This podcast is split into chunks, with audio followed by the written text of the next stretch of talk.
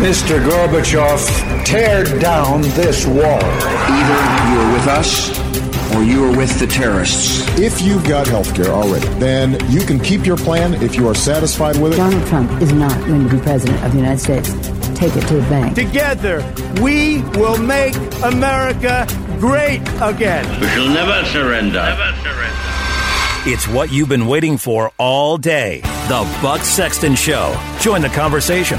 Call Buck toll free at 844 900 Buck. That's 844 900 2825. The future of talk radio. Buck Sexton. What he's done that has impacted our state thus far has changed our state in so many ways, it's unbelievable. You made a promise to end the war on coal, and you've kept that promise. Thank goodness we now have an administration to work closely with who's committed to regulatory reform, tax relief. We had the bullseye on us until you got here, so thank you for that. Because of the Tax Cuts and Jobs Act, we were able to give every one of our 66 employees an additional $1,000 over and above their normal annual raises. You've made a huge difference. Your tax cuts have made a difference. And I can tell you, our people know that your tax cuts have made a difference. I can tell you that it's not crumbs to them. And we made sure that everyone there knew that the reason they got raises was because of the new tax laws. Welcome to the Buck Sexton Show, everybody. Great to have you here with me. Freestyle Friday is upon us. As you heard there from a bunch of different Trump voters at the uh, town hall in West Virginia yesterday, some people think that things are actually going quite well under the Trump administration. Some people are really, really happy. In fact, there was even a, a woman who uh, was brought to tears speaking about how much the Trump tax cuts have helped her up to this point. I said I wasn't going to cry. Gosh. I just want to say thank you to um, you for the tax cuts. This is a big deal for our family. We really support you, and um, this is a big deal. These tax cuts are a big deal. Thank you for listening to us. Thank you for fighting for us. Thank you for caring enough to allow us the opportunity to come here and tell you thank you to your face. My boys, my little 10 year old wants to be president one day. Oh. and it'll happen. So those are just n- normal Americans, right? And that's what they're focused on tax cuts, jobs, growth, national level economic policy, and how it can benefit all Americans. Here's what it sounds like over at CNN in the same 24 hour period. He also revived his claim about rapists that he was excoriated for, certainly not by his base, not by his uh, diehard supporters, in his announcement um, mm-hmm. address speech. Mm-hmm. Uh, and he just revived that as well. This is just Trump. It's what he does. I mean, he, he is not, uh, you know, does, doesn't tie himself to standards of, of, uh, of fact and objectivity in the way that any other Republican or Democratic politician would. He simply decides to believe these things. Maybe he saw them on Fox News. Uh, you know, I don't know, maybe he's watching Alex Jones, but his habit is to continue to repeat them regardless uh, of them being consistently disproven by the media. Disproven by the media. Yeah because we all think that they're great at fact checking themselves, right? They don't get upset at the accusation of fake news because it's true. No, no, of course not. You see, while there's going to be a focus on everything other than what the president has done from most of the media, we are in the midst of what are actually good times in this country, optimistic times. And what people are talking about all the time as a trade war is really also part of a larger truth war that we are in the midst of, a war for the truth. Remember how I was just telling you a couple of days ago how you weren't hearing a lot, or maybe it was even yesterday, but a few days ago, you weren't hearing a lot about how the unemployment rate was 4.1%. Well, the jobs numbers came out today, and they're the lowest they've been in six months. Not great. By the way, they could be revised up, and there's all kinds of caveats that go with that. But all of a sudden today, I start seeing reporting on the jobs numbers. I'm like, oh, wow, what a shock. Because they were below expectations, you're going to hear about it. But what that also then forces the media to do is to tell you, well, but the unemployment rate's 4.1%. So 100,000 jobs instead of whatever it was expected, 160 or 170 or something. Uh, that's not nearly as important as the fact that the unemployment rate is at 4.1%. There are stories. In fact, I'm hoping to bring them, some of them to you in, in some detail uh, the next couple of weeks. I'm doing some research and seeing some reporting on towns that are being brought back to life in the country. And it's been a recent phenomenon. There's a new economic dynamism and growth, and things are going, dare I say, things are going well. But I'm seeing a lot of, of angst and anxiety over the up and down of the stock market. And uh, you, you look at the Wall Street Journal, it's the Wall Street Journal. So, of course, people are going to be very concerned about a rough day in the Dow. You know, Monday it'll be, it was down 570 some odd points today. Monday it's going to be up. I don't don't bet on that, but I'm just guessing. That's not that's that's not financial advice at all. I'm just saying, Monday, you know, the, the market will probably turn around, or maybe Tuesday, or who knows. But it's going to be fine. It's going to be fine. All of the uh, the concerns over the market that people are saying come from the, the trade war that we have, to me, it just solidifies that something really does need to be done. If the only way that we can have a prosperous economy is to ignore the massive, literally industrial scale theft of our intellectual property by China, if the only way that we can have, then we're selling ourselves quite short. If the only way we're going to achieve prosperity is by just taking all kinds of abuse from the Chinese government and allowing for all kinds of chicanery. That's the word for Friday, by the way. We like that one? Thumbs up? Give it, I give it like a seven. It's not a nine or a 10. It's like a seven. I might work surfeit into the show at some point today, too. Word for excess. There's a surfeit of reporting on how the unemployment number I'm sorry, how the jobs number is not what people expected it to be. I can tell you that. Uh, China's vowing to strike back at the U.S. And you're seeing all these stories from people like, oh my, China could best us in one move. And I have to I stop and think. There's a part of me that understands that journalists that want to get clicks have or tend to be or have a tendency toward being catastrophists. Right? Catastrophe is waiting around the next bend. Oh no people read, you know? Is your soap killing you? Turn in, you know, tune in tonight at 11. I mean, oh my gosh, you know? Is that thing that you do every day, in fact, going to bring about the end of humankind? Live at 10, right? Catastrophe gets clicks, it gets attention, it gets numbers.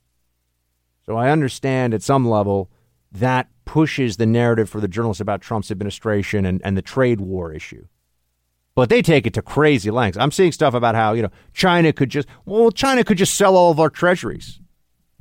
Seemingly or, or ostensibly serious people write things like this. Oh, China will just sell all of our tre- all of our treasuries at once, just just to you know collapse U.S. economy. Like, well, you know, it's funny about that. If China does that, they'll collapse their own economy too. It doesn't work that way.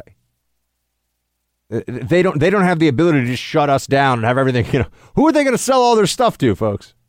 Uh, how are they going to make up for all that? And by the way, what it would do to the price of treasuries if they flooded the market with them. they they hold them. So they're, they're going to crash the trillions of dollars of U.S. of U.S. treasuries that they currently hold. It makes no sense. Like I was saying, it does. But you, oh, China could just in one fell swoop could take the United States down to its knees. I don't. I don't think so. It certainly tells you a lot, though, about what some of the folks who report on this stuff really think about America's role and and the ability of our leadership to think strategically versus the ability of the Chinese leadership to think very long term and strategically. They have not a lot of faith, not a lot of faith in our leaders. So yeah, I, I see the stocks uh, getting slammed. I see people worried about the trade uh, the trade war, but I think it will be limited and we'll get through it and there'll be a negotiation. I think this is a negotiation tactic. We've seen this time and again. We saw it with North Korea, right? Kim Kim Jong Un talks tough, Trump talks tough back. Now they're going to sit down and chat and see what's going on. With the Mexican government, Trump has been, I think, engaged in a series of advances and and pullbacks in order to try and get more for himself in a negotiation. Why would we think it's any different in dealing with China and tariffs? Look, the, the, the truth is, and at the end of the day, we want a prosperous American economy. We want a, a, a growing and relatively stable stock market.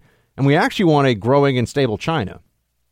It's not too, it's not in our interest to see the Chinese have a, an economy that disintegrates and the whole country to become very unstable. That's when you start worrying about, you know, maybe they just pick a war with somebody or something. You know, that that's not good.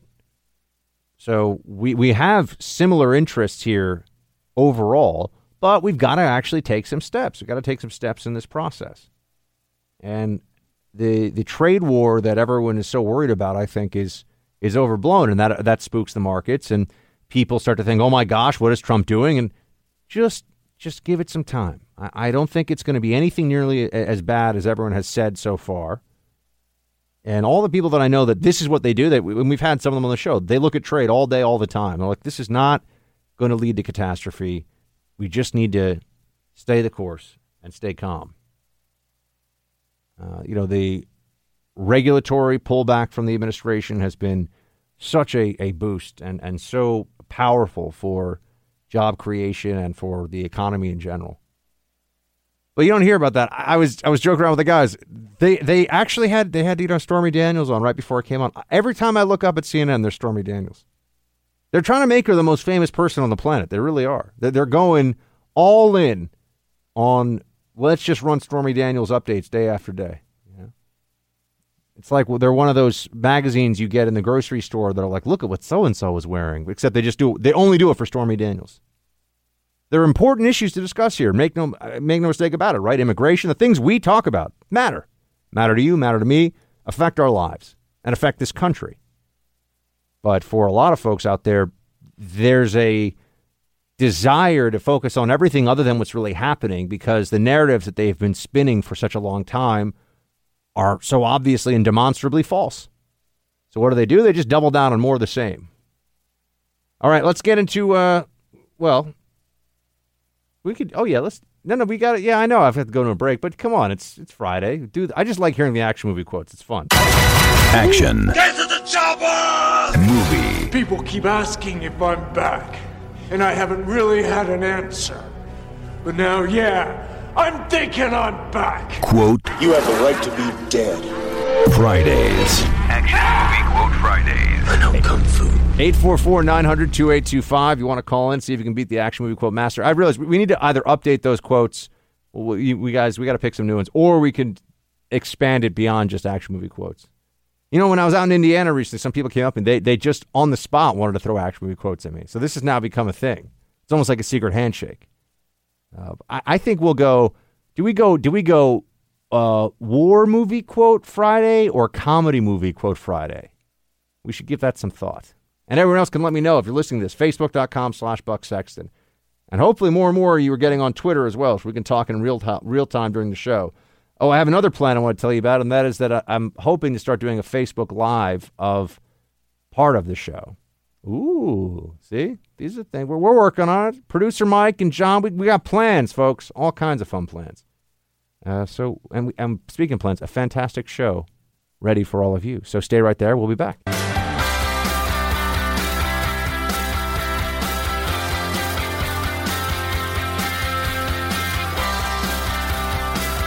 Heard a whole lot of people in here talking tonight about this group and that group and domestic violence and blacks, these minorities and that minority. What I want to know is when are you all going to start standing up for the majority? And here's who the majority is. I'm the majority. I'm a law abiding citizen who's never shot anybody. It seems like every time we have one of these shootings, nobody wants to blame, put the blame where it goes, which is at the shooter's feet. You want to put it at my feet. It does not make any sense. The law abiding citizens of this community and many communities around this country, we're the first ones taxed and the last ones considered and the first ones punished when things like this happens. Amen. That uh, that that man is absolutely spot on. You know, there's he's referring to a debate in North Carolina as to whether they should have they should continue with a gun and knife show, right, producer Mike? That's what the Correct. Yeah, his name was uh, Mark Robinson. Yeah, Mark Robinson, and and he just went off because he's like, why, why is it now? Why are we now going to punish people? Because gun and knife show, people have been looking forward to it. They made preparations. They're either going to go there to buy stuff, or a lot of them want to sell things there, part of their livelihood. You know, get their brand out there. Some of them sure probably you know make their own knives. I actually just spoke to a uh, an artisan knife maker recently. He's going to send me one. I'm excited about it. I know people. I got friends. I like I, I just I I like knives. I don't know. It's a whole other discussion. So, but here's a guy who's saying, okay, so something bad happens in the country. There's a shooting somewhere, and now we have to, being the people of, of this town in uh, North Carolina, in Greensboro. Oh, Greensboro, we got, a lot, got a lot of listeners in Greensboro, actually. So, uh, but in Greensboro, North Carolina, they're talking about whether they should have this gun and knife show as if stopping it would be what? An effort at, at solidarity with the, the Parkland March for Our Lives or something? It doesn't make any sense at all. You know, people say things like, what are you going to do? Do knife control? And I say, don't don't say that out loud because the answer is some people would say yes. They they actually want to do that.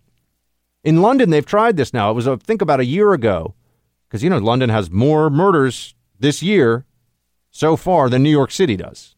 Just remember that.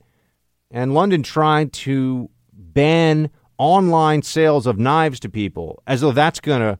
So any knife, as you know, has is sharp, has a pointy end, and can hurt people. But London figured, or the, the UK actually figured, well, we should ban knife sales from the internet. You got to go buy them in person. Okay. I, I have yet to hear of anyone with ill intent anywhere in the world, really, who's like, I just, who, who was free, who wasn't behind bars, who was like, you know, I couldn't get a knife. Couldn't find a knife anywhere. It's a, it's a pretty common household item. But they've tried that in the UK. So when people say, oh, Buck, what are they going to do? Do knife control or, or car control or something after one of these terrible incidents with either terrorists or some psycho? The answer is yeah, they do want to try that. And this guy, uh, Mark Robinson, stands up and says, Why do I have to have my, forget about even just my rights as a law abiding citizen, but why do I have to have my day inconvenienced because of what some evil person did somewhere else in the country? Why do we base decisions like this on things that have nothing to do with you and me, the good, decent, law abiding, responsible people that are the overwhelming majority in the United States. You know, the left doesn't really have any answers for this, but you have to remember they come from a place of the state should really be in charge of more. And you say, Buck, in charge of more when it comes to what? Everything.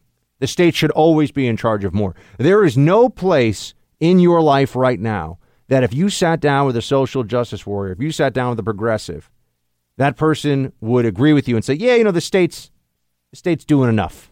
Yeah, let's tell the state to back off." No, no, they they they want to make sure that the government has the maximum possible authority in every arena of government action, including in arenas where the government should have no action whatsoever. So I look, I think it just struck a chord with people. It certainly struck a chord with the folks in Greensboro that you had this man, uh, Mark Robinson, make such an impassioned speech on, you know, let us have our gun and knife show. We are law abiding people. This is America. And sometimes people joke around with that. They're like, yeah, I mean, this is America, isn't it? No, that, that really needs to be said here. And we shouldn't have momentary pangs of anxiety over whether we're being politically correct enough and have that determine how we live our day to day lives. It's just nonsense.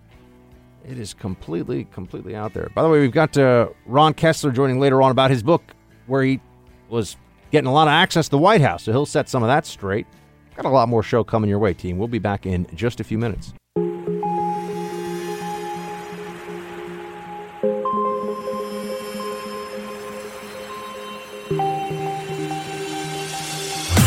He's holding the line for America. Buck Sexton is back. Steve Schmidt, what's your take on this Washington Post piece? I was just think I, I was like a subject and a target. It's kind of like to me the difference between being like engaged and married, like one before the other, Both and of inexorably, Right, right, one before the other. inexorably linked. Neither and, ends well. and um, well, I, um, no, Stephanie, not necessarily. Um, no, but look, I, you know, I, the large issue here is is the Russian Federation, you know, Vladimir Putin, across all of the West are attacking democracies and attacking the idea of democracy. So we talk about this country as a place. And we talk about America as a place where people live and things happen, but we don't talk uh, does that as even much as we should and as much as we used to about America as an idea. And the Russian attack is on the idea of liberty, idea. of freedom. He's undermining the notion of the capacity of the American people for self governance. He's attacking our institutions. And the lubricants of the democratic system are faith, trust, and belief. And Vladimir Putin is attacking that. And this president, and there's a Russian term, useful idiot, for an unwilling or a willing collaborator to their aims. And that our president is a useful idiot. How about just to, an idiot? How about way, just an idiot? Because that's what this guy Schmidt sounds like when he's talking about Russia.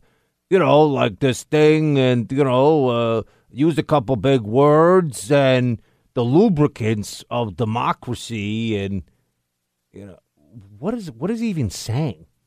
But I, I I'll- I'll focus on the substance, right? He sounds like a buffoon, but let's actually, and, and he's the one, the only one in the Sarah Palin movie who comes off well, by the way, is that guy, which is all you need to know because that was a, a horrific hit piece that HBO put together on Sarah Palin years ago. And the only guy, he's played by Woody Harrelson.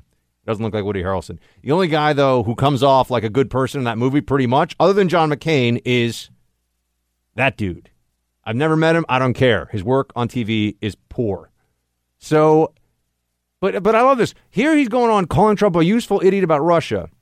The same day, the same day that the Trump administration puts additional sanctions in place on some of the Russians that are closest to Vladimir Putin. So the Trump administration is going after top Russian power players today, and you still have Steve Schmidt over at MSNBC. You know, the this guy, you know, the lubricants. Guy just guy doesn't know anything about Russia, doesn't know anything about the KGB or the FSB or any of the above, right? Has no idea what the hell he's talking about. Just doesn't. But sure enough, you know, it, if you're on MSNBC, say that say that Trump is a Russian stooge. There was actually an article from uh, the Onion, and I'm paraphrasing. You know, the Onion's a a, a parody news site. It's very funny sometimes.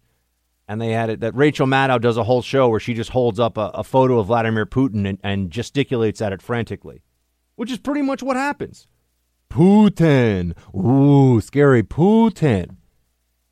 Russia has the the not even in the top 10 by nominal GDP in terms of global economies, folks. Russia is not that important.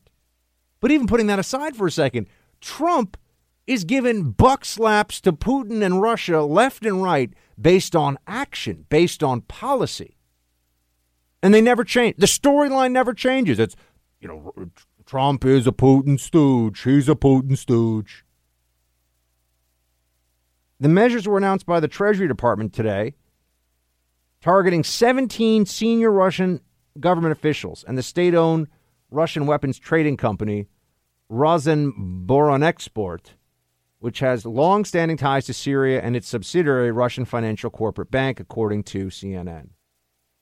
The White House said such targeted sanctions would help to ensure that Russian oligarchs profiting from the Kremlin's destabilizing activities, including its interference of Western democratic elections, would face consequences for their actions. So, what's left? What else do they want them to do? Are we are we really supposed to just fire some missiles at some Russian installation somewhere? You know, because of the sock puppets on Facebook. This is what I always say: it's never enough. Whatever Trump does, it's not enough because they have a storyline and they stick to it. They just do not care. They do not care. They're staying with it, even if the ratings uh, collapse. I was just talking to Mike before. CNN, can they put Stormy Daniels and Putin on the screen more than they do? I think the answer is no. They're gonna they're gonna have to pay them royalties or something. It's just completely out of line, night after night after night. And what's really interesting is these are people saying, "Oh, you're not based in reality and everything else." They do not adjust one iota what they say about the president after he does things where how could you not adjust? How could it not be taken into account that the President of the United States, his government, just went after some of Putin's closest buddies financially in a way that could really hurt them and going after Russian arms companies that are tied to what's going on in Syria? You know, we're at a point now where anyone who goes on TV and says, you Trump is a Russian stooge should be asked the question, what do you want him to do? I want him to condemn. I want him to condemn. Okay, well, how many times? The White House officially condemns all kinds of Russian behavior.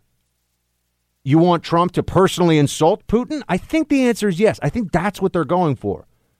I want Trump to tell Putin that he's a stupid face and I don't like him.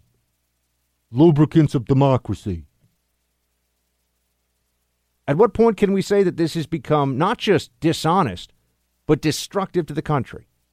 I think we've long since passed it. I think we've passed the point now where we can think that anyone who really believes that Trump is a Russian stooge is acting in good faith. At a minimum, they'd have to say, wow, okay, well, Trump has really responded to the torrent of criticism over time about how he doesn't do enough when it comes to Russia. Doesn't do enough. And as I keep telling you, it is literally never enough. There is nothing, absolutely nothing, that Trump can do that will make the critics of his Russia, never mind Russia policy, just his his attitude toward Russia happy. I mean, most importantly, when you when you look at this, you got to keep in mind it's only downside for the President of the United States to personally go after and insult another head of state.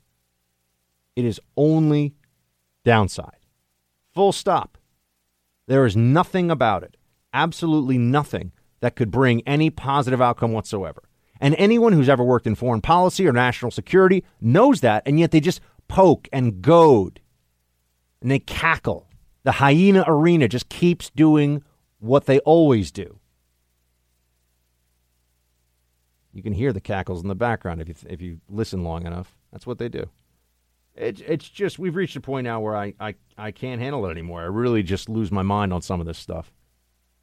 It is overwhelming how disgraceful the analysis about the administration and Russia and everything. And I mean the the Mueller probe, all of it. It's just such a waste. Such a terrible waste. All right. Um, by the way, we're going to talk about the Chappaquiddick movie. I saw the whole thing. It's really worthwhile. We'll get into the details of that later on in the show. So stay with me for that and much more.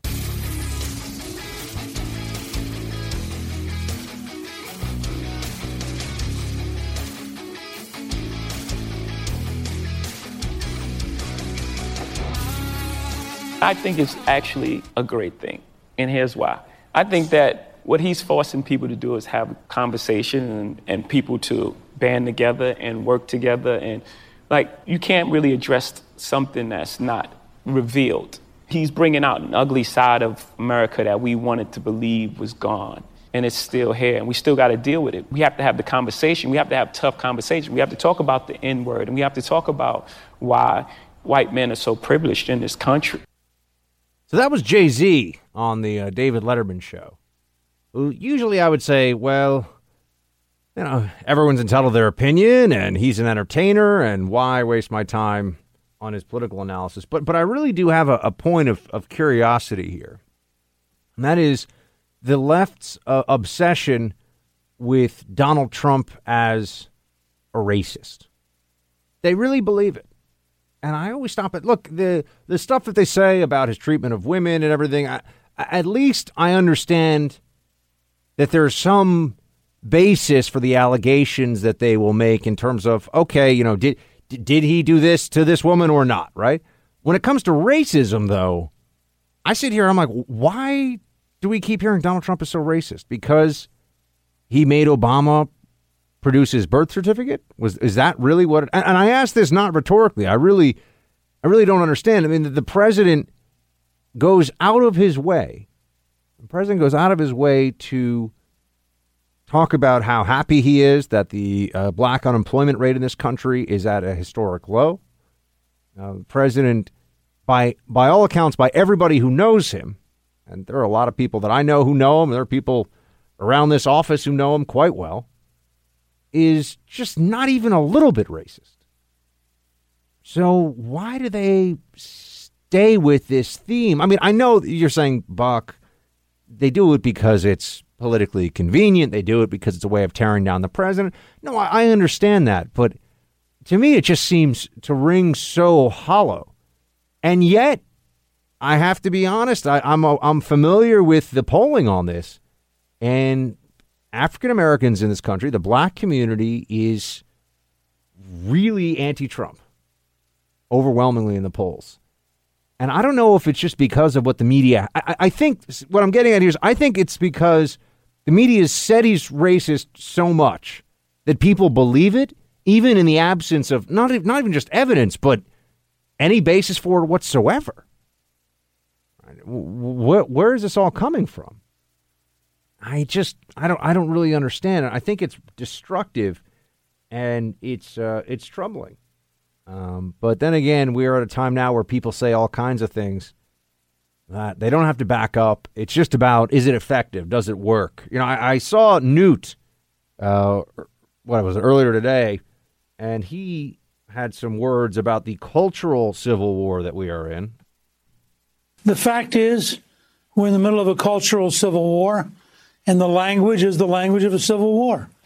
Uh, people say horrendous things, and they mean them. I mean, I, I think on the left, the level of hostility uh, at every single zone.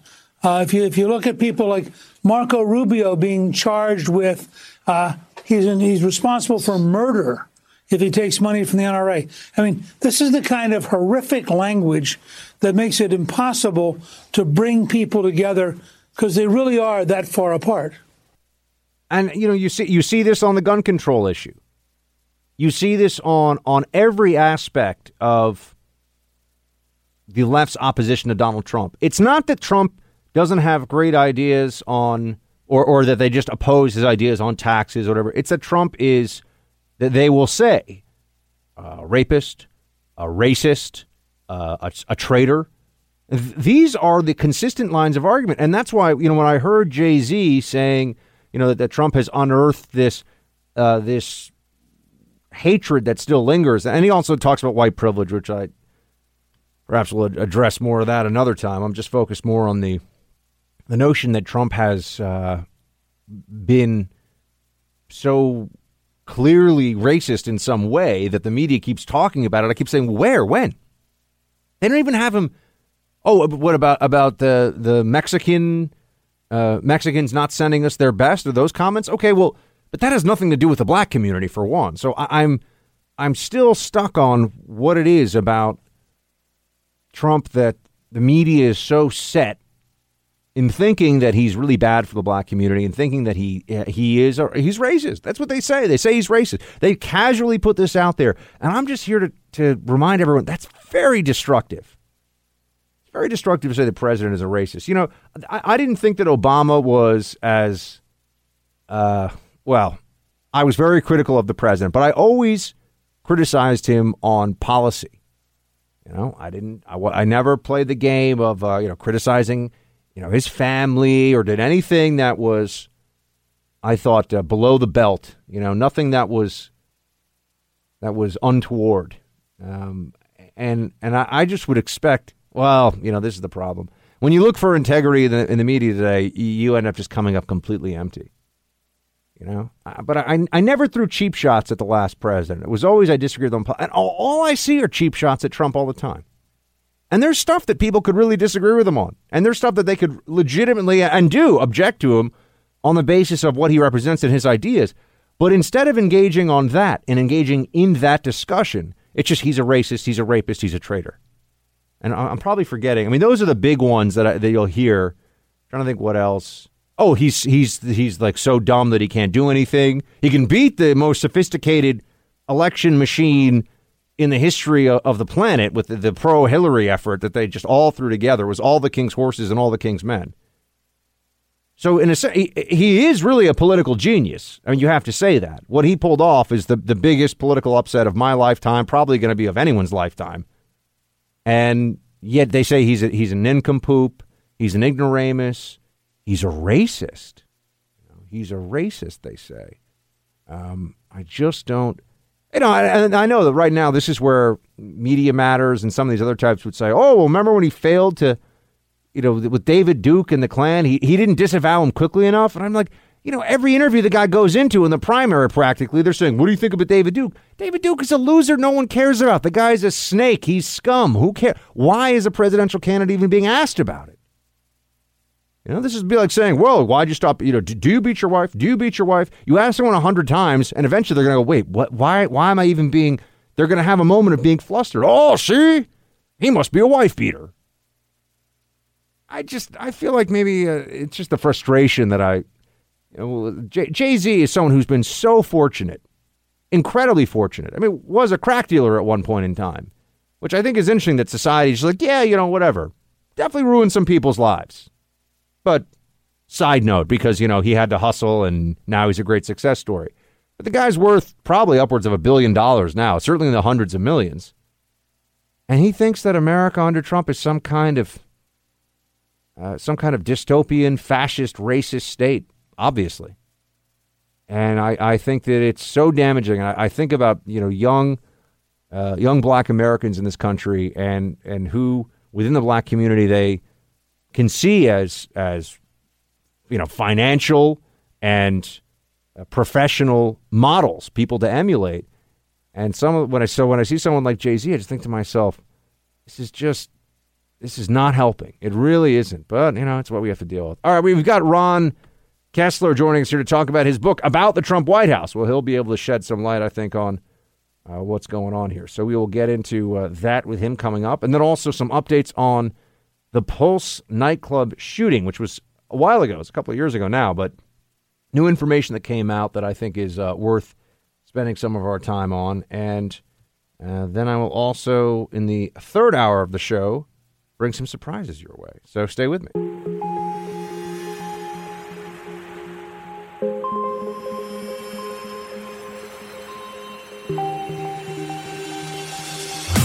He's holding the line for America. Buck Sexton is back.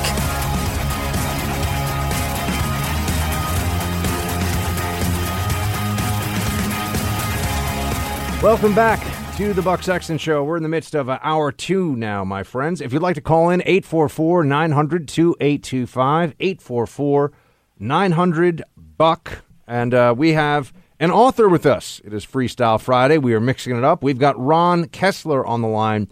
He is the New York Times bestselling author of 21 nonfiction books. His latest is the Trump White House Changing the Rules of the Game, which you could available, uh, which is available on Amazon and Barnes and Noble. Ron, great to have you on. Thank you for having me. All right, tell us about you know there've already been some books written about the Trump White House. So I have a feeling you've got some new and very worthwhile information for us. What's going on? Well, you know, Trump likes to project this tough guy image and doesn't like the public to know anything about what he is really like. And this book explains that. Uh, and uh, whether it's uh, the fact that he gives out hundred dollar bills to uh, uh, people who move furniture for him, or or, or what kind of uh, hairspray he uses, uh, and it explains why, on the one hand, you hear these uh, often uh, uh, outrageous comments from him and uh, tweets from him, but at the same time, when people meet with him, they come away with a totally different impression. He uh, he listens, uh, he's uh, thoughtful, and overall, the results have been amazing. You know, if you look at the economy, the the soaring uh, stock market, the uh, uh, record low unemployment rate, record low black unemployment rate, ISIS almost being defeated, uh, Saudi Arabia going after uh, uh, Islamic terrorist uh, ideology, and now Trump is about to meet with a North Korean leader. These are the real achievements, just as we saw with Reagan, who got rid of the Soviet Union and got the economy roaring uh, but both are uh, reviled by the media. And certainly in Trump's case, there are plenty of things to uh, be concerned about. Uh, and I go into all that, all that based on really uh, unique access. I did interview him. It's the only interview that he has given for a book or will give for a book, he said, as president, uh, and uh, had access to his staff as well. I've known him for two decades, and so that helped, you know, with the uh, insights. But at the same time, um, I uh, decided I'm going to be a journalist first, and uh, I don't care what he thinks about the book, and uh, I think it's a good read. Well, Ron, one of the stories that we see repeated constantly in the media is of a White House in chaos and a White House full of people who, quite honestly, based on what the mainstream is is putting out there, a lot of them have very little respect for this president. What's what's your sense of all that, and, and what's your response? Well, I think the business about respect comes from the uh, the uh, what I call a novel uh, by Michael Wolff. You know, he really made up most of that stuff. You know, he said 100% of the staff and and 100% of the family members have no respect for him and think he's uh, you know uh, incompetent. It was that's absurd. Um, certainly, uh, working for Trump is very taxing. He'll blow up at people, and of course, uh, there's this turnover, and everyone feels is afraid they will, they will be fired, and that doesn't attract new people. You're absolutely right. Um, I think he has figured out that now he's going to go with people that he's known for a long time, that he's comfortable with, uh, as opposed to people that others proposed. And I think that will make a difference. Uh, but that certainly is, is one of the uh, negatives of his presidency. We're speaking to Ron Kessler. He's New York Times bestselling author. His latest is The Trump White House Changing the Rules of the Game. Um, Ron, how much were you able to get a sense of uh, the the weight that the whole special counsel and Russia collusion investigation has put on the president personally? You know, I I asked him about that when I interviewed him. I said, "Why are you so agitated? There's really nothing to it." And he said, "Well, I just want the truth." And you know, but he wasn't. He wasn't. Uh, he didn't go into a great fury about it. He, he was. He was calm about it. A lot of what he does is is just for effect. I interviewed Norma Forderer, who was his top aide for 26 years. When she joined the organization, there were only seven other employees, so she knew him better than almost anybody on both the business and the social side. And she, she said there are two Donald Trumps. One is the one who appears on TV and makes these outrageous comments to get attention for his brand, and of course now his presidency.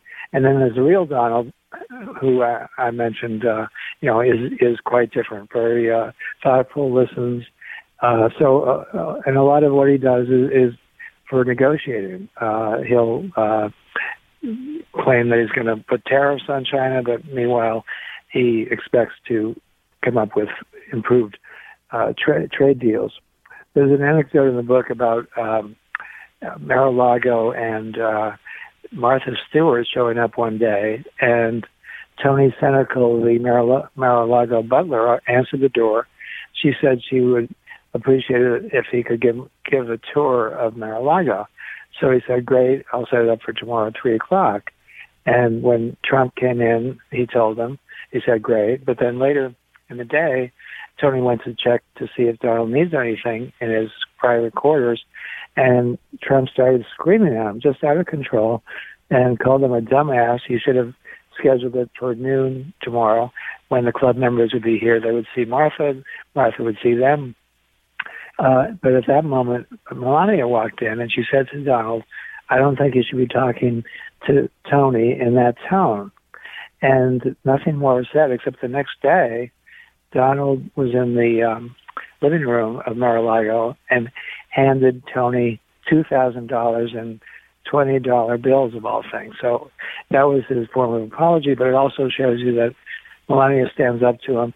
And in fact, Melania is a very powerful force. She uh, sits in on meetings. She comes up with solutions and strategy.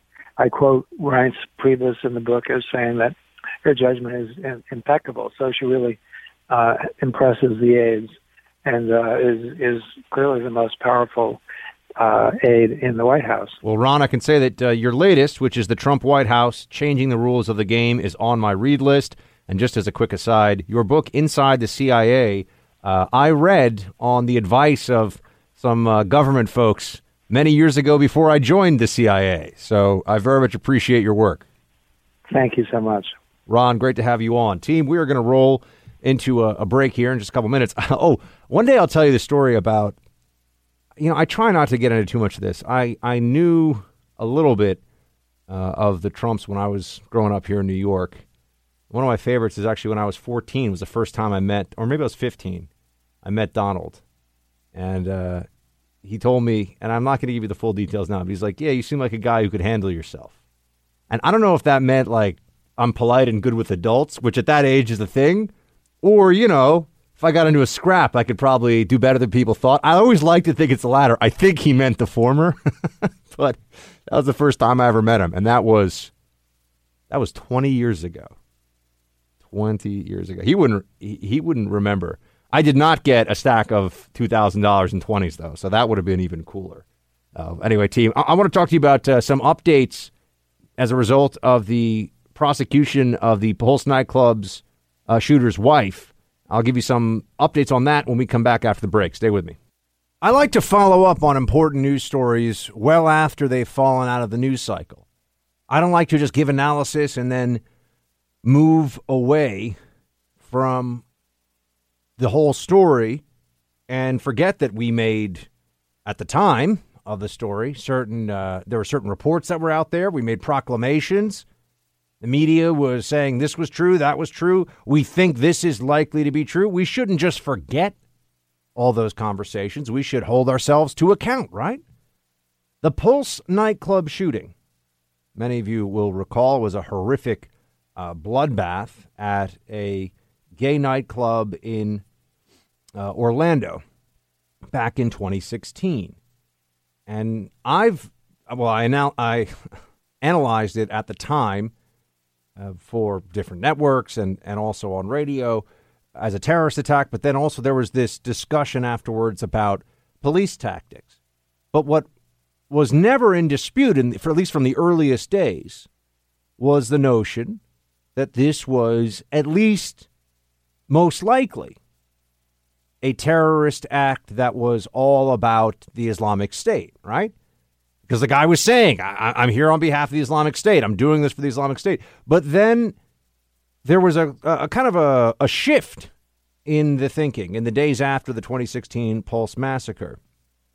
Um, and it was all about how this was a hate crime. People were saying, no, it wasn't a terrorist attack so much as it was a hate crime against the LGBT community. Uh, here's just, a, and by the way, this is a piece from the Huffington Post. I'll pull from all over the place to get to the truth here or to get a different perspective on it. Everyone got the Pulse massacre story completely wrong, is the headline here. Now, the Huffington Post is a left wing website. Why is it revisiting the issue of the Pulse nightclub? Well, part of it is that there was this assumption Islamic extremist attacks nightclub uh, that is an LGBTQ friendly nightclub and kills dozens of people 49 dead, 53 wounded. Perhaps he was a jihadist and also a bigot. Or maybe he was mostly driven to this mass murder by his hatred of those who are in the LGBT community, right? Maybe that was even part of his radicalization. That was, these were the theories. At the time, you had the Daily Beast write, uh, let's say it plainly, this was a mass slaying aimed at LGBT people. It was undeniably a homophobic hate crime, in, according to the New Republic. And some were speculating, in fact, and this was the story that was put out there with no underlying evidence whatsoever. In fact, the initial reporting on it was quickly shown to be false, but they, they ran with the story that Omar Mateen, who is an evil psychopath and, and a jihadist, okay, but Omar Mateen was a closeted homosexual, was initially the story. That's what they were saying. He was gay. And so he did this as a hate crime kind of against himself, and there was all this other all this other stuff. Meanwhile, the evidence was that he had pledged allegiance to the Islamic State during the attack. But there was still this effort to try and uh, make it about a hate crime because it fit the narrative of the left, right? Hate crime is something the left wants to talk about. Islamic jihad, not something the left wants to talk about. Well, now we have a follow up here. And that is that based on what we know, Omar Mateen didn't pick the Pulse nightclub because it was uh, an LGBTQ nightclub. He just went to the nearest place he could find where there were a whole bunch of people. He didn't even know it was a gay nightclub. Had no idea. That's what we found out now. He apparently asked someone in earnest, uh, in earnest, wh- where all the women were. Here's what they read this piece. And, and by the way, this has come out because of the trial of Salman, who was his who was his wife, who was his wife, and she just was found not guilty, even though pretty clear she knew what was going on, but she didn't take any affirmative steps to help him, so she was found not guilty. Uh, but here's what they say in the Daily Beast piece: Salman claims she knew Mateen was headed to Pulse that night and that they'd scouted the location together. But within a few days of the massacre, the government had reason to believe her statement was false.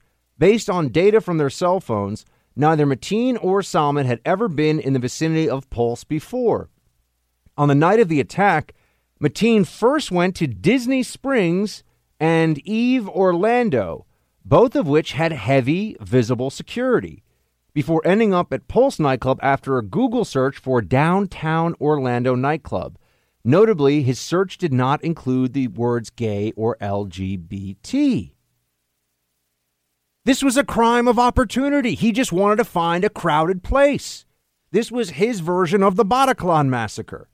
And this was a committed jihadist that was just looking to engage in mass murder. Had absolutely nothing to do with targeting the LGBT community. And there's zero evidence that Omar Mateen was, in fact, himself gay, despite news reports in the days afterwards suggesting as much. So you can see the media's lens at work here. You can see how all of a sudden they start seeing things that aren't there because of the way they approach things. Now, it, it doesn't in any way uh, affect the gravity of the situation, whether he targeted for one reason or another. It was a mass murder of innocents. It was a horrific terrorist act on U.S. soil. One of many, by the way, inspired by the Islamic State that occurred under the Obama administration's watch.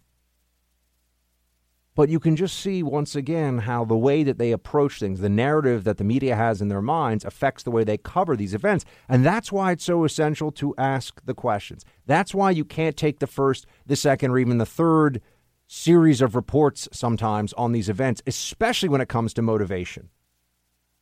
By the way, you'll also note one other thing Omar Mateen went to two other sites and decided not to attack because they had a visible and armed security presence.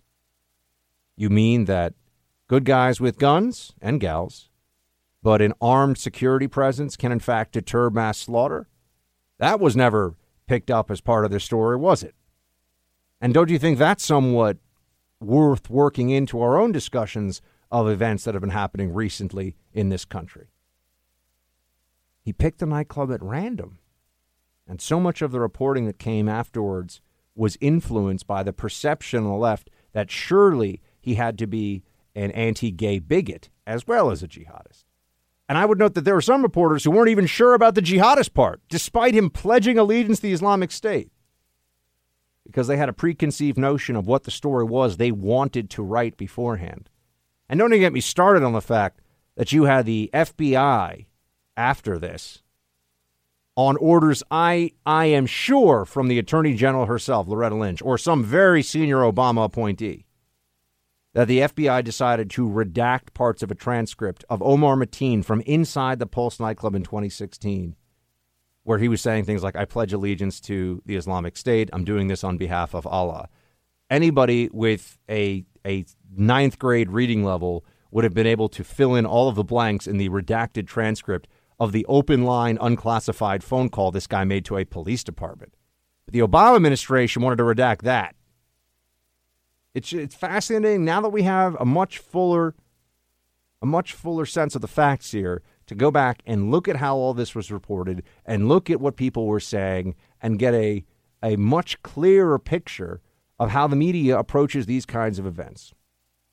It's also worth noting that there was, I think, quite obviously, an effort on behalf of the Democrat media to downplay terrorist attacks however they could when it came to the Islamic State. So that also figured into this, right? A hate crime was a rallying would be a rallying cry for the left, and they would be able to mobilize politically in response to that. A terrorist attack that was at random and just killed our fellow Americans and fellow innocents here on U.S. soil that seems like an Obama administration failure. So I think that very clearly had an influence on how all this came out. So I, I wanted to follow up on the Pulse nightclub story. We've got uh, much more coming up, team. I'll be right back.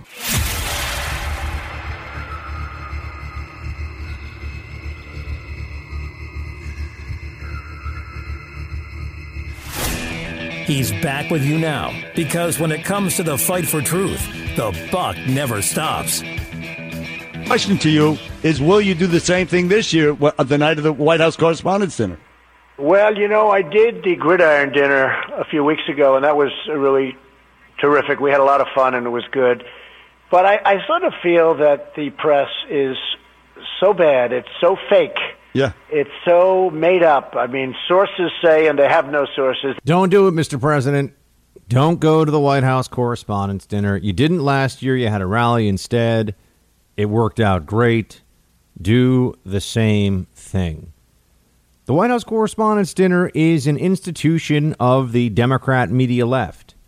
You know, I went to it some years ago. Uh, it was very early on in my Blaze career, and it was kind of a hey, Buck, you can go to this because we have extra tickets, and no one at the Blaze particularly wants to go down to D.C. to go to it.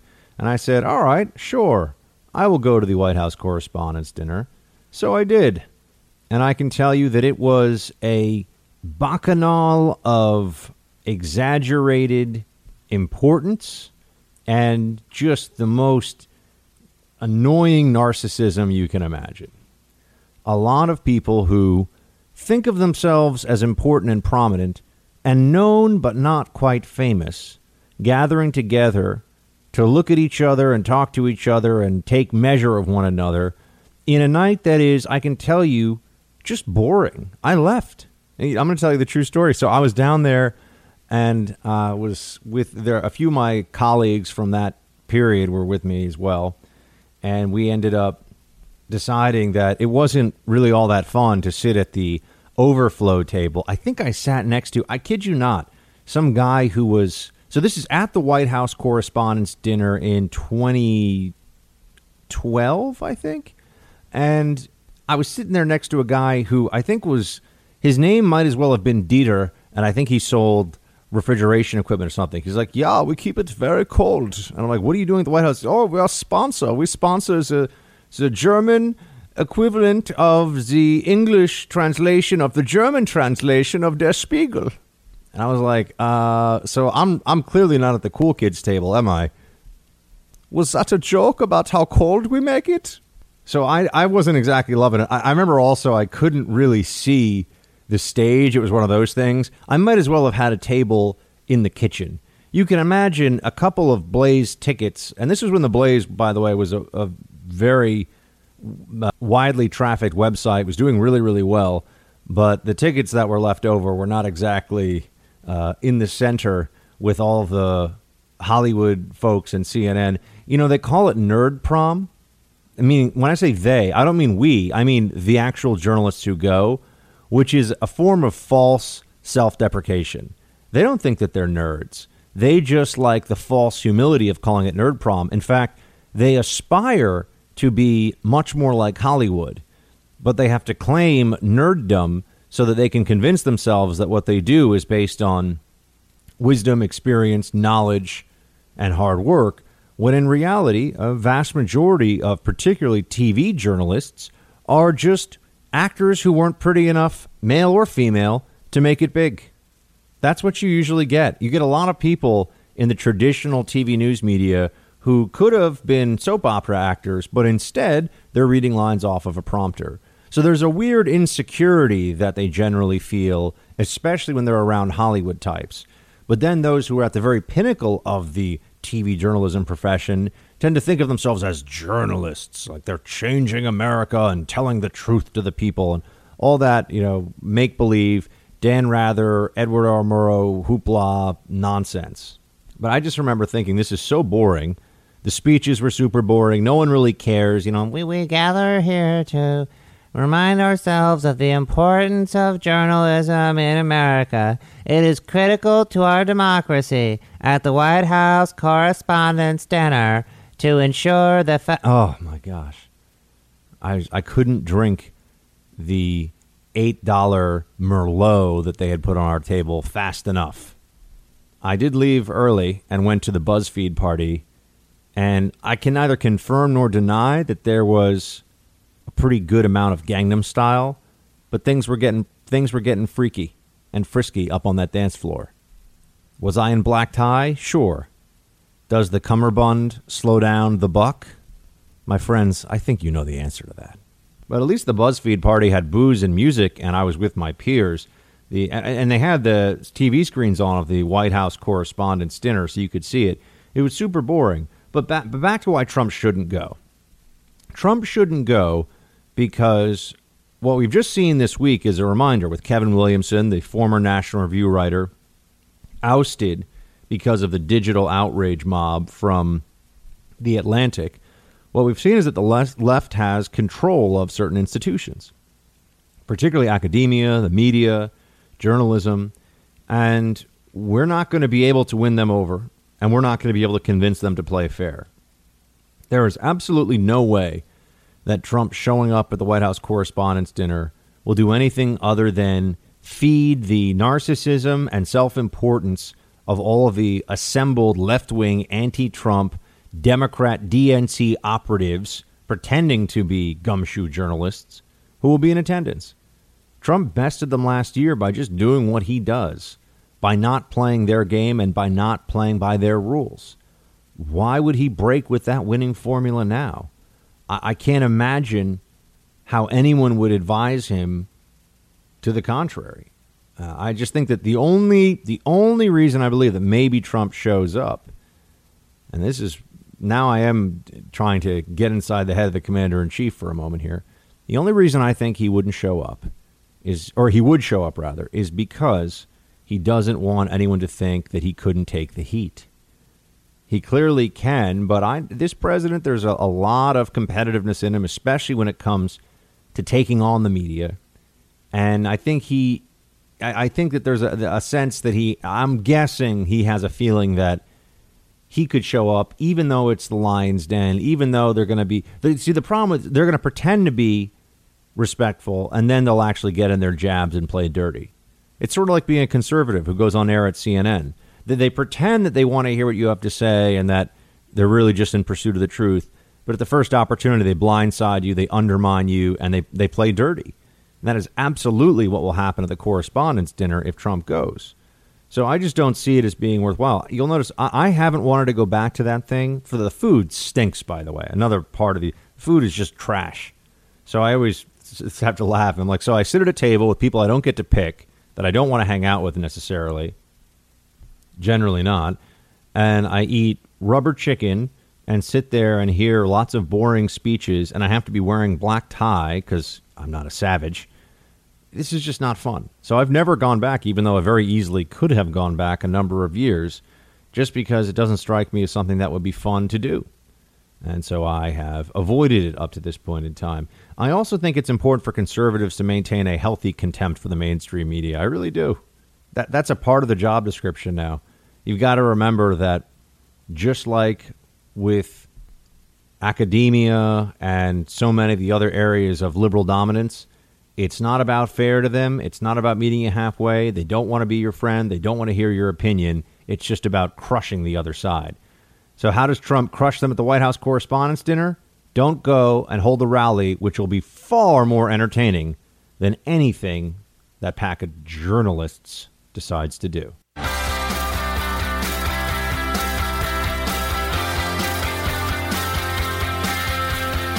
Well, I like the people. But the job, I understand the people. No, I don't are like the job. You No. don't like the job? No, I'm an executive branch guy. I'm not a legislative branch guy. Eight years you did it though. Seven, soon to be eight, if I make it. If I don't get You're really recalled. counting, aren't if I don't get recalled. You're like one of these guys ticking the boxes on the I can tell cell you. wall. I can tell you right now. I have 19 more drives to the airport before this session is over. To the extent men judge themselves based on what they do for a living, I don't have a lot to show for the last seven years. If I open Something's happened with Trey Gowdy. I can't pretend to know what it is. I might have some guesses to offer you here on the show, but uh, this is not the Trey Gowdy that we came to know during the Benghazi hearings. This is not the Trey Gowdy that people were speaking about as a possible attorney general. This seems to be a man who has lost his faith, certainly in the Republican Party and in the GOP. That was from an interview, what I just played you, an interview with Vice. The interview is actually Michael Moynihan, someone I've had on radio uh, many times in the past. And he just asks some very straightforward questions, and Trey Gowdy responds in a way that makes you think that something has really changed in his thinking. What do you make of the Republican Party in 2018? The goal is to win.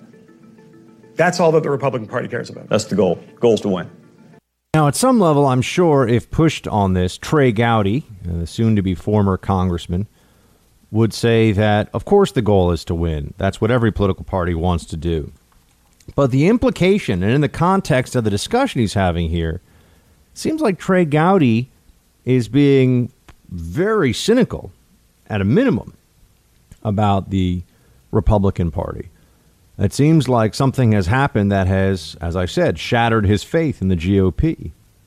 He was asked specifically about whether Trump was fit for office in the interview, and he said yes. So I'm just wondering how does one go from this Trey Gowdy that we all remember from the Benghazi hearings? No, that, no, no, no, sir. With all due respect, they do not. We we just heard email after email after email about Libya and Benghazi that Sidney Blumenthal sent to the Secretary of State. I don't care if he sent it by Morse code, carrier pigeon, smoke signals. The fact that he happened to send it by email is irrelevant. What is relevant is that he was sending information to the Secretary of State. That is what's relevant. Now, with respect to the subpoena, if he'd bothered to answer the telephone calls of our committee, he wouldn't have needed a subpoena. Would the gentleman yield? I'll be happy to, but you, you need to make sure the entire record is Yeah, correct, Mr. that's what, and that's exactly what I want to do. Well, then go ahead. I'm, I'm about to tell you. To go from that Trey Gowdy to a Trey Gowdy who is saying he's literally counting the number of drives he has left to the airport as a sitting member of Congress and to saying the Republican Party just exists to win. Look, I think he owes us more than that. I think he owes the people of South Carolina, I think he owes the taxpayer more than just fading out with some comments that make us all think that something something's up, something happened. Now I understand how this game is played by the way. I could sit here and I could divine for you what Trey Gowdy's motives are here. That's what a lot of radio hosts do, right? Oh, they can see right through the soul of whoever it is. I'm not going to play that game because I think there are too many different versions of analysis that would be defensible. There are so many different ways I could try to explain this that any single way to explain it is just throwing darts at a board. But there's something up. I mean, earlier in the week, and I know that this has gotten a fair amount of attention, you had Trey Gowdy saying basically that Trump should, not even basically, straight up saying that Trump should sit down with special counsel Mueller and stop acting like someone who has something to hide. I- was under the impression before I, I heard that clip that Trey Gowdy was a man of the law who understood the power that prosecutors wield. That he was someone who, having had to deal with all of the partisan warfare surrounding Benghazi during the Obama years and the left's efforts to stop at nothing in order to protect Hillary's chances at winning the next presidential election, I figured Trey Gowdy would kind of know the deal, would know what's up. But instead, here we have someone who, look, he has every right to retire to private life, and I'm not trying to malign the man or his reputation. I'm just saying he's putting it out there that there's something really amiss with the GOP, and he's also been very clear that, well, he has a, an obtuse understanding of what Mueller's purpose is. He's been defending Mueller for a while. I have to wonder why. I think any honest prosecutor who looks at what's happened with the special counsel up to this point would have to say that the partisan agenda and the bias in all of this is quite clear. I don't think that someone got to Gowdy, meaning I, I'm not going to sit here and do what the left does and pretend that you know Putin has video of him doing weird or unspeakable things, and therefore he can just control him, some Kremlin puppet. It's crazy when you say it about someone other than Trump, right? The media thinks it's normal when they say it about Trump, and that's because they have Trump derangement syndrome. But something has happened with Trey Gowdy, and I would like to know what it is. Uh, he's giving very bad legal advice to the president. He's defending Bob Mueller, despite a lot of evidence that Mueller's prosecutors are political hitmen looking to even the score for Hillary's loss. And he's saying some pretty nasty stuff about the GOP and, and his own tenure.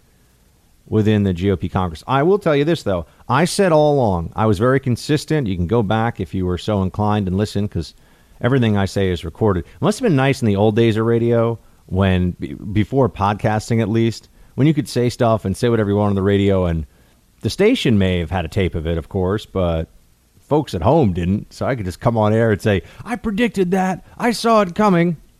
I know some hosts who have made entire careers, at least years ago, of I predicted that. And who really goes back and checks? It's just always so compelling to claim you predicted something. Uh, but if you were to go back, I told everyone who would listen that the Benghazi hearings were doomed to, to turn into nothing but a partisan show, that they were effectively a show trial, because once Obama won re-election, there was no hope. There was no hope whatsoever of any real justice for what happened in Benghazi, for the the ineptitude, the cover up afterwards, the lies. Nope. As soon as Obama won re-election, it was all over. That's why Candy Crowley, oh, from the fake news CNN, decided to insert herself into a real-time dispute between presidential candidates during a national nationally televised debate because it was all about who won the election. It, it, did not matter beyond that. So I would just like to know what's up with Trey Gowdy. You know what? We will reach out to him and see if he will come on and explain a little more about what he's thinking because I would like to hear from the man himself. You know, I I might have misjudged him. I, I thought that he was somebody who would always stand tall and, and tell it like it is. Maybe that was all just for the show. You know, maybe that was all just part of the facade. I don't know. But like I said, he owes us more than just, yeah, the GOP is broken. It just wants to win elections. I didn't accomplish anything, and I can't wait to get out of here. Well, I guess some of you would say, Buck, maybe that is everything he's got to say on it. That's possible, too. That's pretty disheartening. All right, we'll hit a quick break. We'll be uh, right back, team, with a whole lot more.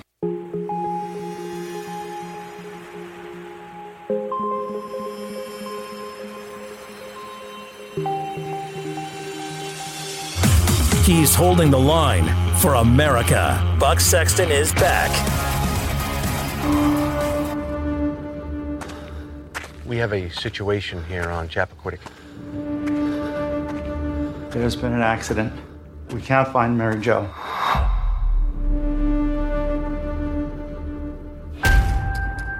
What the hell happened last night? I was driving. Do you have any idea? Court of public opinion will have your head on a stake. We tell the truth, or at least our version of it.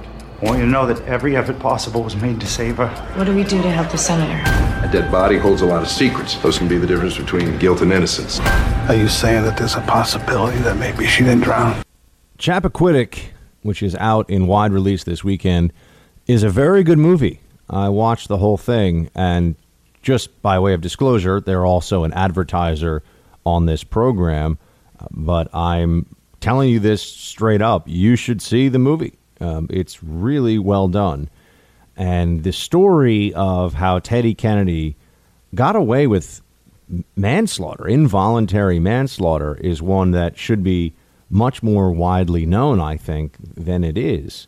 So, for those who don't know some of the details, Teddy Kennedy, back in 1969, the same summer as is made clear in the movie that we had the landing on the moon. Uh, but Teddy Kennedy is the surviving Kennedy after Bobby was assassinated, and before that, JFK was assassinated. So Kennedy's the senator from the great state of Massachusetts and comes from the political dynasty that is the Kennedy family. Now, he is in Martha's Vineyard, a place I actually know pretty well. Um, I dated my college sweetheart, really, was a Martha's Vineyard townie many years ago. So not only have I spent a fair amount of time on that island, I also have seen the Chappaquiddick Bridge. But back in 1969, Kennedy is at his uh, retreat on Martha's Martha's Vineyard, which, just as an aside, is today one of the most elite and expensive summer getaway places in the entire United States. I believe President Obama chose it frequently for uh, his some of his official vacations while president, and there are plenty of 20, even 30 million dollar compounds on the island.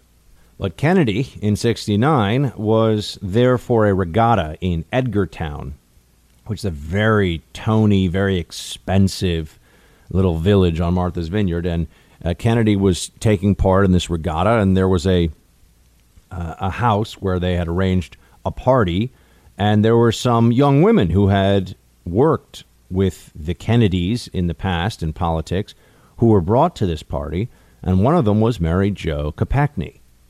There's a pretty good amount of drinking by all accounts that occurs, and at some point in the night, Teddy Kennedy decides that he is going to go for a drive with Miss Kopechne toward a very secluded beach.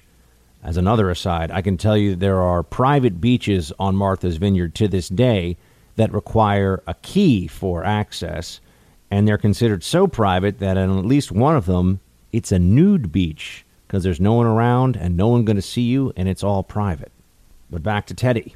He is driving the vehicle and near Chappaquiddick uh, Island to the Chappaquiddick Bridge, and he drives off and loses control of the vehicle. It flips over, and he is then submerged in water with Mary Jo Kopechne alongside him. He gets out relatively easily. Now, why, you might say, was it so easy? Well, he was in about three feet of water. This was not the ocean. This was not even a deep lake. This was, you could stand in the water, but if you were trapped inside a car, as Mary Jo Kopechne was, you couldn't get the doors open without assistance. And now we look back on this event and see that it was very likely that Mary Jo Kopechne was in the back of this vehicle gasping for air in an air pocket for what some estimate was well over an hour. Teddy Kennedy says he made repeated efforts to help her, but the reality, the record reflects that he did not report this accident for nine hours. He went back to the uh, bungalow where the party was happening and he sought the advice and counsel of a couple of close family, friends, and allies who were partying with him there as well. He was told by them to report the incident and did not report the incident until the next day.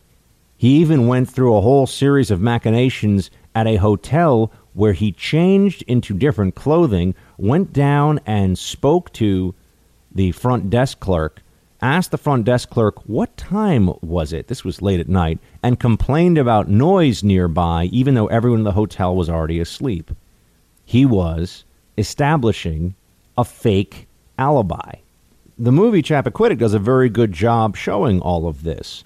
And I have to tell you, it does not uh, come come off as trying to soft pedal this. It, it, it doesn't really paint a sympathetic portrait of Teddy Kennedy, which is amazing because when you look at the way that his spins spinmeisters, you know, the guys who he goes to, including Secretary Secretary of Defense McNamara, other very powerful Massachusetts politicians, the whole thing was just a disgusting cover up.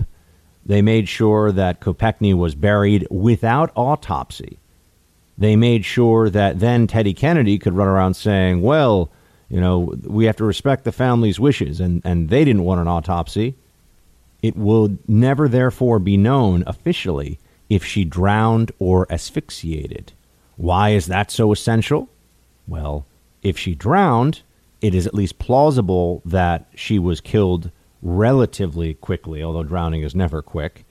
If she asphyxiated, that means that Teddy Kennedy, who to this day it's believed either intended to have an affair with or perhaps, although this was never proven, did have an affair with Teddy Kennedy, allowed a young woman who was the passenger in his vehicle to slowly and horrifically asphyxiate from lack of oxygen while scratching and clawing at the side of a car that wasn't washed out to sea, that didn't flip over from a bridge 50 feet in the air into a river and no one could do anything, was in three feet of standing water in a pond. If Mary Jo asphyxiated, it meant that she slowly died while Kennedy, in a panic because he was a coward, an alcoholic, a spoiled brat, decided that the single most important thing was not any sense of humanity or dignity or honor, but it was to cover for his political aspirations. The movie Chappaquiddick does a good job of laying all of this out for you. It also shows how craven and easy to manipulate the media was at the time. The networks could just receive calls from prominent Democrat officials, connected politicos in the state of Massachusetts, and do as they were told. There was no internet, there was no 24 7 news cycle, no drudge report to inform the American people about what was really happening if the networks, ABC, NBC, CBS, decided that there should be a television blackout on the subject. The major papers were amenable to suggestion from the connected Kennedy dynasty. And the movie makes clear that pretty much everyone was cowed by either the desire for power or the fear of power. No one really stood up and did what was right. No one was willing to say enough is enough. There's one family friend who is played by Ed Helms in the movie, who was, I believe, adopted by the Kennedy family. He was a cousin, and he separated himself from them in real life. I mean, remember, this is based on all the real story. There's some dramatic liberties taken with the storyline, but overwhelmingly the details, and I've read a good amount about this case, are accurate. But my friends, this is a movie that was only made after Teddy Kennedy was the fourth or third longest serving member of the United States Senate of all time. This movie was only made years after the death of someone who the media would unironically refer to as the Lion of the Senate. Well, he was lying all right, just didn't have a mane. And in that sense, the movie, while it's good, feels like it's quite a bit too late. And it is once again a piece of very compelling evidence that the Kennedy dynasty has received such kid glove treatment from the press. And there is this tremendous nostalgia for Camelot and the Kennedys. And there's also the excuse for members of the Kennedy family, including, by the way, uh, one who is not nearly as well known but was involved in, or I should say, guilty of a murder in Greenwich, Connecticut that was covered up, but that somehow Teddy Kennedy was a victim in all of this. A young woman lost her life because of him, but he's the victim? Got more on this coming up. Stay with me.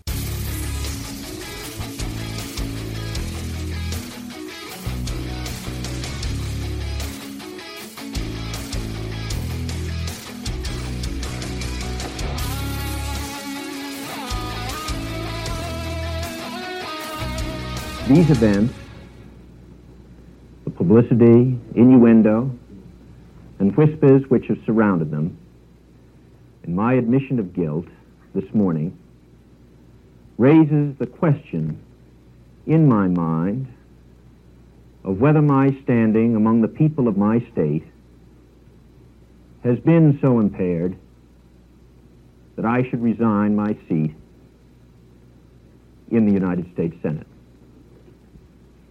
If at any time the citizens of Massachusetts should lack confidence in their senator's character or his ability, with or without justification, he could not, in my opinion, adequately perform his duties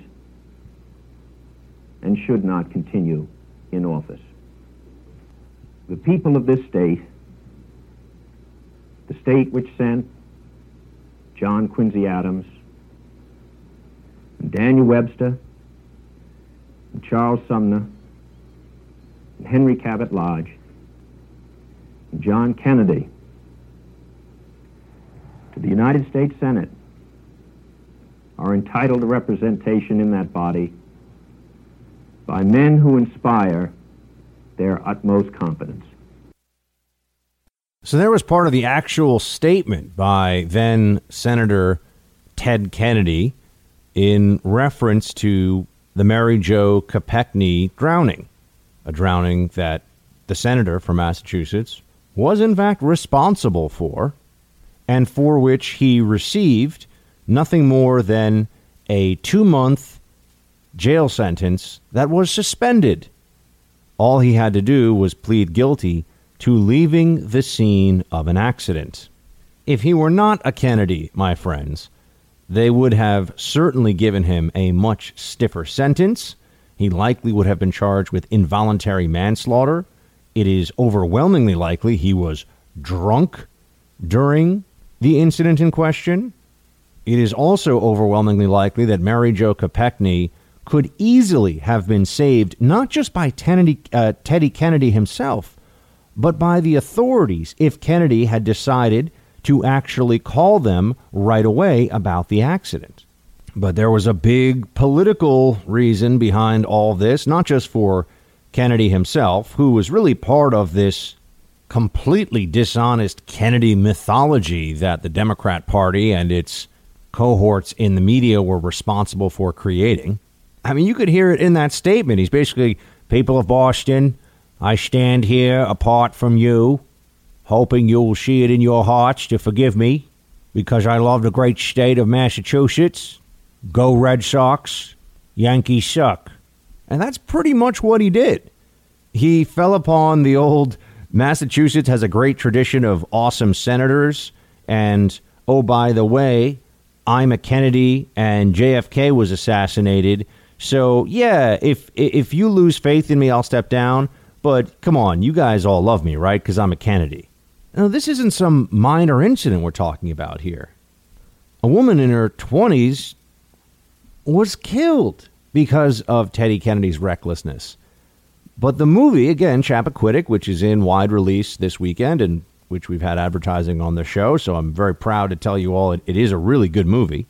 The movie shows you that people just didn't really care that this showed what a flawed, narcissistic, irresponsible, cowardly, whiskey sodden creep Teddy Kennedy was. It was all about trying to salvage his political fortunes. He would go on, folks. He would go on to run for president for the for the Democrat nomination for president in 1980. So after this whole thing, it's not just that he kept his seat in the Senate the Democrat Party would get behind him as somebody who should be president of the United States. Now, I hate political dynasties. I don't like it with the Bushes. I don't like it with the Clintons. I don't like it with the Kennedys. And I can't help but notice that this movie, as good as it is and as worthwhile a piece of filmmaking as it is, has not only waited to be made or I would offer to you is probably impossible to get made until after Teddy Kennedy died. But it has been made quite clear recently that there really isn't a Kennedy to take up the family name in terms of a political dynasty. They don't have someone new to rally around. They don't have someone who can take up the mantle of Camelot. And so for Democrats, it's a relatively safe time for this movie to be out there. But I can't help but look at this and think about how, to this day, the Democrat Party and the mainstream media don't understand why we don't care whenever they decide to start wagging the finger of moral outrage in our direction. The Democrat Party, for decades, stretching back well before I was born, has been completely willing not just to overlook, but to be complicit in lying about and covering up the worst kinds of personal behavior as long as it was a Democrat politician who was useful for the cause. And I think people, this, this factors into our discussions right now, folks, about what's going on with the Trump administration. I think people are sick of the right having its principles and at least its efforts to put forward ethical and decent candidates used against it. You know, you always hear on the right there's hypocrisy, and when uh, when it comes to moral, you know, individual conduct, and what I always think is no, It's just that people on the right are imperfect, but at least try to have some standards. On the left, for politicians, there's no standards at all. The Clintons, the Kennedys, John Edwards, Anthony Weiner, you go down the list, and they will back these people to the hilt. There are still journalists, lots of them, running around chin wagging about how they speak truth to power, who were sucking up to Teddy Kennedy till the very last days. The lion of the Senate, they would call him. They would excuse any failing, any putrid revelation about what a scummy person he was because he was a Kennedy and he was useful for pushing the progressive cause. Go see Chappaquiddick, my friends. You'll be happy you did. Can someone explain to me why the royal wedding is important? I, really mean that. Why do I keep seeing news stories about the royal wedding? You know, it's like Meghan Markle and Prince Harry. They're going to like be walking down the aisle together, and it's going to be beautiful to see them hanging out together. I don't know who likes this. I don't know who thinks this is important, but I know the media covers it. Look, I see pretty much every outlet in one way or another doing stories on the, the upcoming royal wedding. And I see this as just, I don't know, a, a vestige of some kind of uh, longing for monarchy that people have. I don't know. I only know about this because, really, uh, one, Miss Molly is up on all the latest here. And whenever I ask her about these things, she's like, You don't understand. You're curmudgeonly and old. And then also, she looks like Meghan Markle, except obviously way prettier. So sometimes people will say when they see us together, Don't you look like Meghan Markle? And she says, Well, thank you. I just think it's kind of funny that, that there's still a, a fixation on this. The New York Times did this whole frequently asked questions about what's going on. You know, when is it? It's oh, it's May 19th for those of you who are wondering.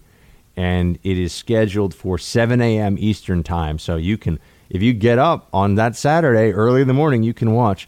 Oh, look at it together. They're going to be joining in holy matrimony for the duration of all of their lives. And they will spend countless hours waving to adoring crowds, attending charity events, and generally serving the purpose of having no real purpose at all. I guess it's kind of a fun idea for some people. The notion of uh, being being a royal, where you get to be super rich and famous just for existing, you, you literally inherit it.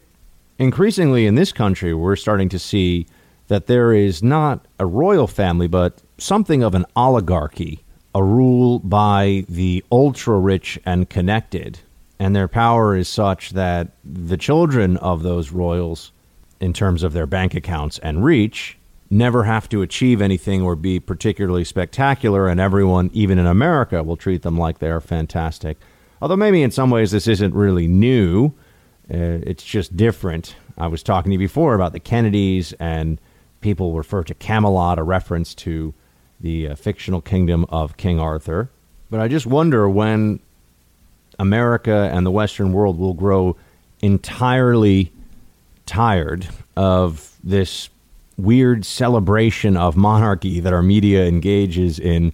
You know, we had our we had our, our shot with the monarchy back in 1776, and we decided to take some shots at their representatives who were wearing red coats, if you recall. And by the way, last night actually I was watching the Mel Gibson movie The Patriot, also known as Braveheart Takes America. I got to say it holds up pretty well. It's actually one of those rare movies that I think I liked a little more after seeing it for the first time. I also kind of wonder why they didn't just use Banastre Tarleton for the name of the evil British cavalry guy. They call him Tavington, I think, in the movie and he just goes around murdering people and lighting churches on fire after stuffing them full of the colonials. So he's clearly like a really bad guy, and he's based on Banastre Tarleton. So I don't know why they just didn't call him Tarleton. Seems weird to me. Then again, they never refer to Mel Gibson as the Swamp Fox, even though his character is based on the Swamp Fox. But that movie holds together pretty well. Although I, w- I will say that there are a couple of near misses where the main bad guy gets shot with a musket, and I'm like, you know, you can call me crazy, but a musket ball back in the time we're talking about here was a pretty big, heavy bullet. And if you took one in the arm, right, even if it went through and through, as the Tavington or Tarleton character does when he's squaring off against Mel Gibson, I doubt you'd be able to just engage in extended hand to hand combat and just be fine, you know? I think a musket ball through. oh, By the way, he takes one that kind of grazes him, fair enough, at waist level. And then later, like a day or I don't know how long it is later, actually, it might be months later, who cares? He takes a musket ball, though, straight through the arm before he fights with Mel Gibson. I also don't like the way the final fight scene ends. I don't like that they do this in some movies where you know the the good guy is about to lose, and then at the last second, you know, as the bad guy is gloating, the good guy finally takes him out. I just think that's a little bit of a cheesy way to go. I would have preferred it if Mel Gibson had just taken him out. You know what does a really great job with its final fight scene? Last the Mohicans. There's no like, yeah, you know, it's close, the good guys. It's like that old Mohican guy does like a crazy somersault flip thing and he just wastes the bad Mohawk guy. Like there's no ifs, ands, or buts. That's the way it should go, in my opinion. Also a big Last of the Mohicans fan for whatever that's worth. I've also decided that this weekend I'm going to poke around and see, having finished the novel Frankenstein, never signed it in school and just got around to it now, I'm 36 years old, how that novel by Mary Shelley turned into like this big green monster that walks slowly and has bolts in its neck. I know it must be just a movie adaptation, but I'm going to do a little bit of a deep dive into this because he's never Frankenstein, as you all know, is the scientist who creates the monster. The monster is never given a name. It's usually referred to as the demon in in the novel. Uh, but the demon speaks like a character reciting Shakespeare and has very complicated emotions and thoughts. So how it turned into you know Frankenstein monster that we all know that moves slowly and walks very weirdly, uh, I need to look into that one. I'm assuming it's just a bad movie adaptation. All right, now that I've really gone random in this segment, it's time to hear from all of you. Let you guys go random with roll call. The show ain't over yet, folks.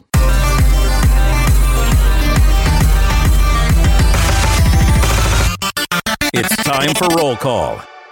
Hey, I just wanted to give you a heads up, team, that I will be on the Greg Gutfeld show for the first time this Saturday at 10 p.m. Eastern on Fox News.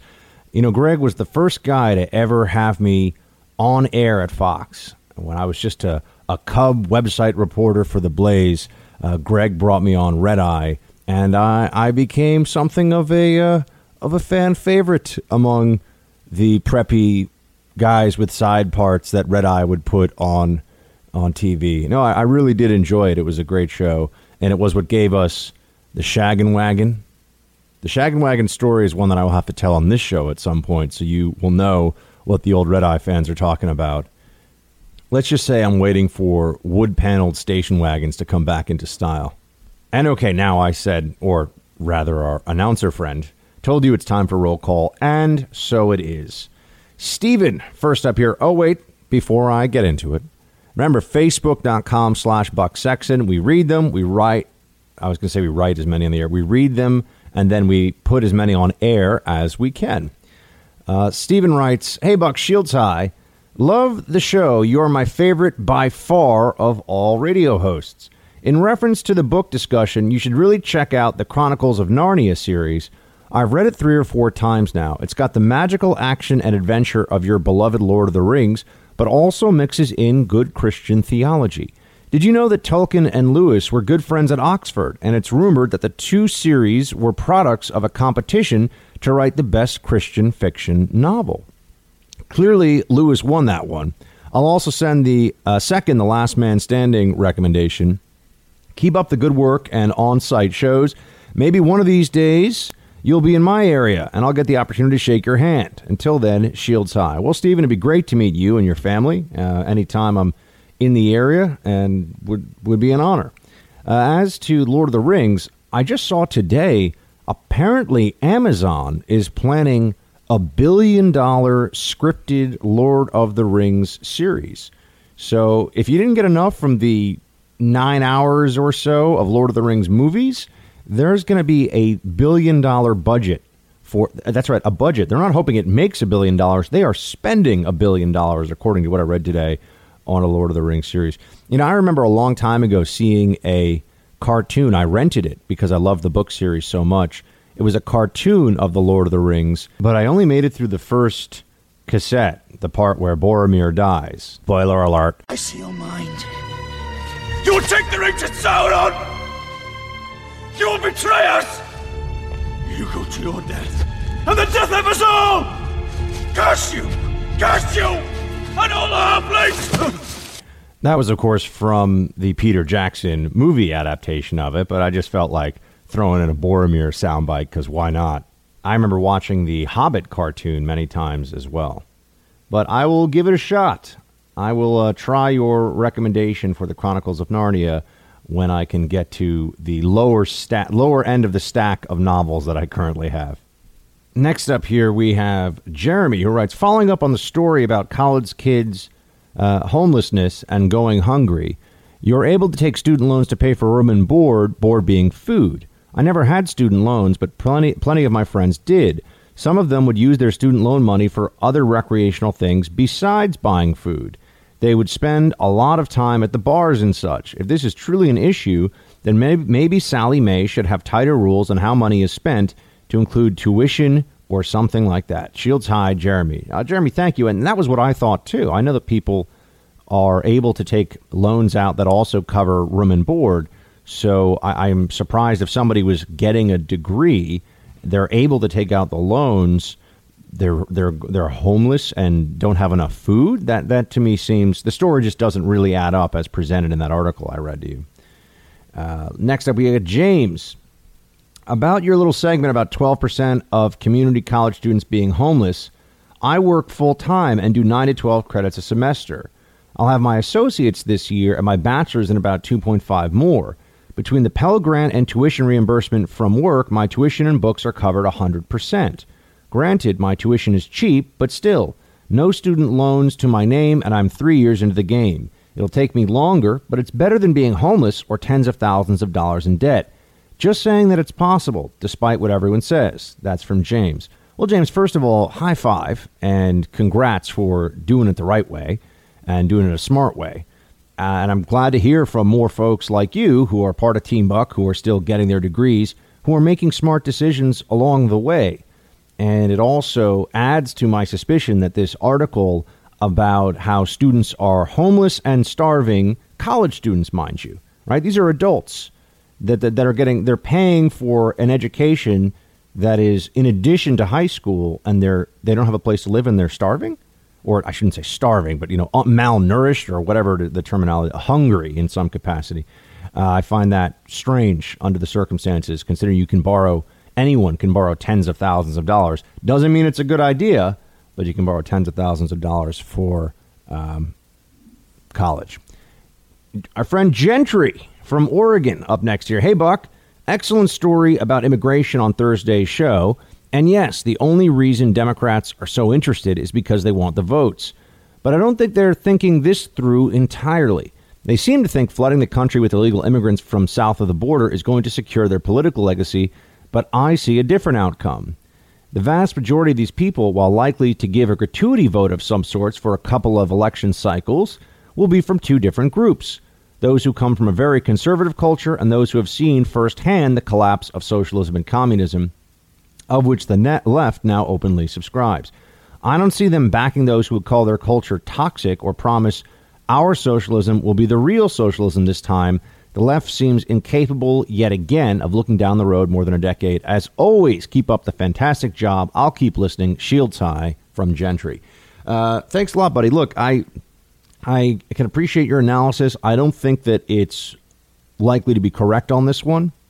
People have said for a long time, for example, that because Mexico and Central America are overwhelmingly Catholic countries, that there would be a surge of uh, social issues voting among Latinos and Hispanics that come into America, and that they're a natural constituency for uh, the Republican Party in that regard. What we see time and again, though, is that that's just not true, and we've been seeing it for a long time, and the numbers haven't really changed. Uh, Mexico, Central America, they are uh, different cultures than ours, and the notion of getting the government to give you stuff is not something that is philosophically uh, abhorrent in either of those places. So conservatism has a tough road to go with immigrants uh, from Central America, from Latin America in general, and has not been very successful yet. The exception to this, as I know some of you are probably yelling uh, as you're hearing me say this, has been Cuba, which is a country that, because of its very much firsthand experience of totalitarianism and communism, uh, those who have come to this country from Cuba have a particular and acute appreciation for freedom, for rule of law, for liberty. And this is why we have a large constituency, particularly of uh, Floridians who are of Cuban extraction, who are not just a little conservative. I know some Cubans, including including uh, uh, Cubans who, well, were at the Bay of Pigs, who are as conservative as anyone you will ever find on the right. Next up, we have a note here from Nicholas. Sean Hannity has said he will debate any talking head, top talking head on the left. I pray someone like Jim Acosta has Sean Hannity or you on their show. Keep up the great work in Shields High. Well, Nicholas, two things. One, I don't doubt for a second that Sean would go toe to toe with any talking head. Two, the big names on the left just won't do it. They will not take the risk. They'd much rather stay in their safe little, uh, well, in their leftist safe spaces and sit atop their progressive perches and just keep counting the dollars as they come rolling in. Um, they w- will not. I mean, just look at, for example, how Anderson Cooper never had me on his show in two years of being an employee of CNN. And there were others. Jake Tapper never had me on his show in two years of being at CNN. Based on resume and exposure alone, uh, that's inexplicable unless those producers were savvy enough to understand I'm a little too much for those journalists who are, in many cases, glorified catalog models to handle. So, with that bit of wisdom, I'm going to close up shop here in the Freedom Hut for the weekend. Please do tell a friend about the show. Explain them they can listen live on the iHeart app anytime they want, or they can download the podcast of The Buck Sexton Show on iTunes. Have a great weekend, everyone. I'll see you Monday. Shields high.